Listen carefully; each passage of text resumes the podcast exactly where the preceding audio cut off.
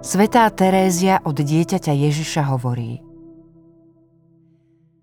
Mesiac pred mojím vstupom do Karmelu zostane v mojej pamäti ako sladká spomienka. Najprv som si povedala presne to, čo ty teraz.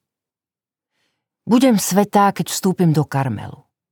Ale teraz, keď na to ešte len čakám, nemusím sa ešte tak veľmi usilovať. Boh mi však ukázal, ako veľmi cenný je preňho tento čas.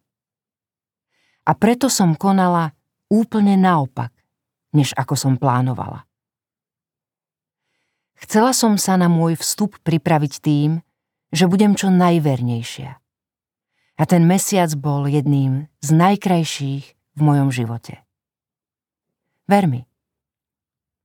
Ak chceš byť svetá, nikdy nečakaj do zajtra. Početné straty v duchovnom živote si spôsobujeme tým, že podliehame pokušeniu odkladať dobré predsavzatia na neskôr. Hovoríme si, začnem o týždeň, po rannej svetej omši, začnem o mesiac, po duchovných cvičeniach. Ale ako si môžeme byť istí, že o týždeň či o mesiac budeme ešte stále patriť medzi živých? Dnes, zajtra, pozajtra – ako by tieto krátke časové úseky nemali väčší význam. Ako by sme ich považovali za nepodstatné. Zabúdame, že sme iba pútnikmi v tomto dočasnom živote. Každý z nás je homoviátor, človek na ceste. Putovanie od nás vyžaduje pozornosť.